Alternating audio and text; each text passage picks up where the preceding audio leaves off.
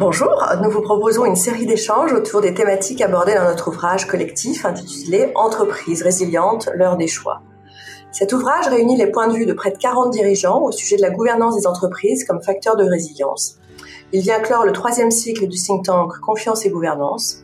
L'heure est au choix et nous vous invitons à participer à ces réflexions. Nous sommes aujourd'hui avec Sébastien Thévou-Chapuel, responsable de l'ESG chez Comgest. Aujourd'hui, nous allons traiter du sujet l'entreprise face à ses dilemmes et le pouvoir des États. Quel est leur impact sur, euh, sur l'entreprise? L'équilibre délicat entre étatisme et libéralisme a été perdu à la faveur des récentes crises. Entre États puissants, régulateurs et politiques affaiblis, l'entreprise se voit attribuer des responsabilités qui la dépassent. Sébastien, pour vous, les grandes entreprises se sont-elles affranchies de l'emprise des États? Je pense qu'effectivement, si on prend un tout petit peu de recul sur euh, les, grandes tendances qui ont structuré le monde économique euh, ces 30 ou 40 dernières années, euh, la réponse est clairement positive. Les, grandes entreprises s'étaient, à tout le moins, affranchies de l'emprise des États pour au moins deux ou trois raisons qui, qui, sont liées à la globalisation, à la déréglementation, à une doctrine néolibérale qui était devenue dominante et avec à la clé des effets euh, souvent positifs. Il ne faut surtout pas l'oublier avec l'intégration des pays et donc les effets positifs que cela peut avoir dans les relations géopolitiques entre les différents pays, un recul de la pauvreté dans une grande partie du monde. Mais sur le plan économique, ce qui a vraiment marqué le, le monde de l'entreprise, c'est l'élargissement des marchés auxquels elles ont désormais accès et une capacité toute particulière à réaliser des arbitrages aussi bien sur le plan salarial, sur le droit du travail entre les différents pays, sur le plan fiscal, où finalement l'arbitrage entre les différents pays devient effectivement euh, un vrai choix dans, dans, dans, ces implantations, mais aussi sur le plan réglementaire.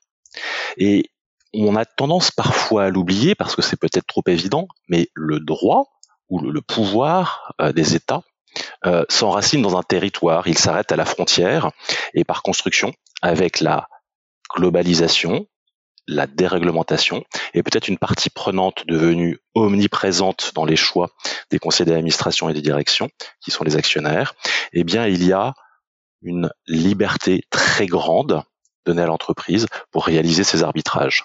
Et je serais tenté de trouver quelques marqueurs spécifiques qui, sur les dix dernières années, montrent que cet affranchissement, cette liberté donnée aux entreprises par rapport aux États est vraisemblablement remise en question de manière progressive. Il y a d'abord évidemment, il y a 11 ans, euh, la, la, la, grande crise financière euh, qui, qui, marque un coup d'arrêt à la globalisation et, et qui sent euh, engendrer une déglobalisation, en tout cas la faire entrer dans une sorte de, de plateau. Ensuite, il y a l'émergence de quelque chose qui auparavant était vraiment une activité de niche et qui, prend un envol progressif avec une vraie accélération ces dernières années, qui est finalement l'exigence euh, de la part des investisseurs de, montrer euh, leurs responsabilités.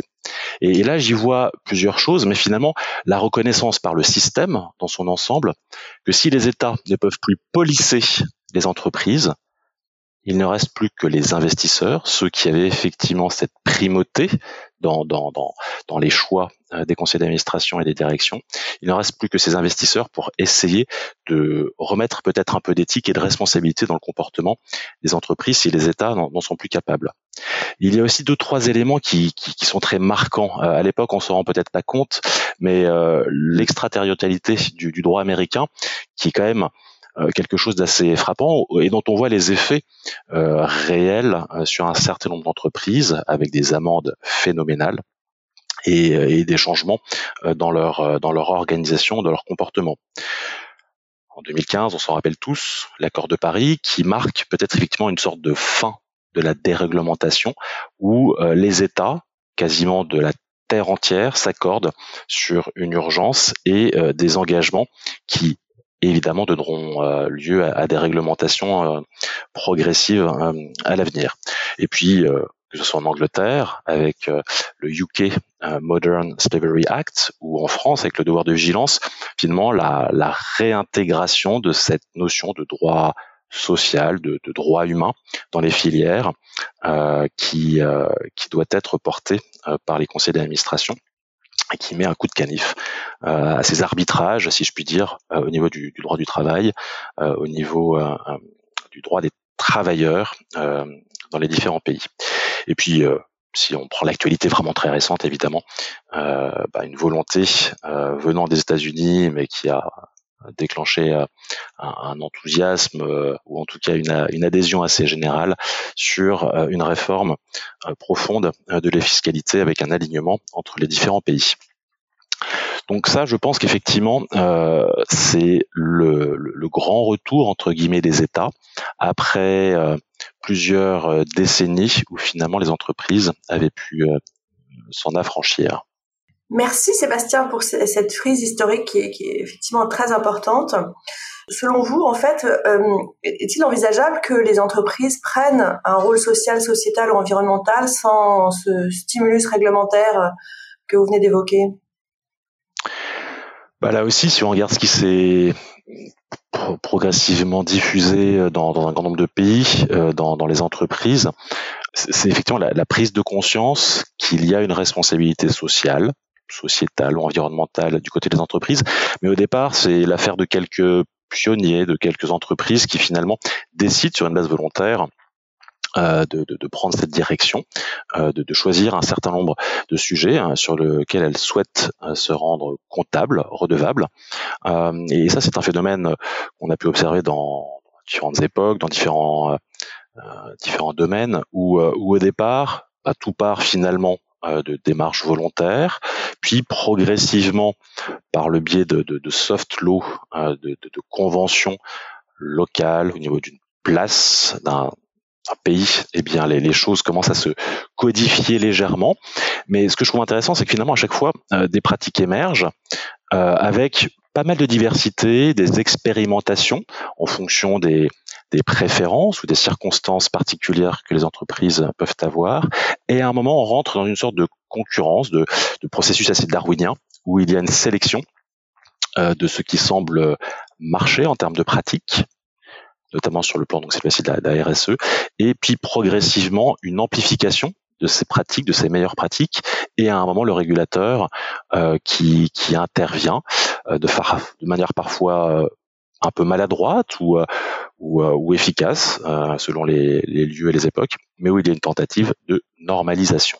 Et, et c'est vraiment ce que l'on connaît en ce moment euh, sur les, les, trois plans, sur le plan social, sociétal ou, ou, environnemental. Donc le passage de la soft law à, la hard law est, quelque chose qui effectivement euh, suit une logique et, qui est vraiment ce que l'on connaît en ce moment et qui permettra effectivement de, transformer entre guillemets tous ces essais, euh, parfois en faisant peut-être fi de quelques pratiques qui étaient euh, plus adaptées à certains contextes, mais qui en tout cas réussit ou permettra d'introduire aussi une sorte de, mise à niveau où toutes les entreprises, au moins, euh, sont confrontées aux, mêmes enjeux et aux mêmes contraintes. Est-ce qu'on va véritablement vers un capitalisme responsable? C'est une notion qui serait utile de définir. Qu'est-ce que le capitalisme responsable? Pour pouvoir répondre à cette question, il faut vraiment être très clair sur euh, sur les termes du débat. C'est c'est très compliqué parce que lorsqu'on pose la question de la responsabilité, finalement, on pose la question de de devoir répondre de ses actes. Et répondre de ses actes, c'est répondre de ses actes auprès de qui? Et dès lors qu'effectivement on reconnaît que l'entreprise a de multiples parties prenantes et qu'il n'est pas forcément possible euh, pour cette entreprise de répondre à 100% des attentes de 100% de ses parties prenantes, il y a euh, il y a des arbitrages, il y a des choix à réaliser. Et, euh, et là donc on assiste à un rebalancement avec un peu moins de primauté aux actionnaires et une reconnaissance un peu plus grande que les autres parties prenantes peuvent avoir euh, voix au chapitre.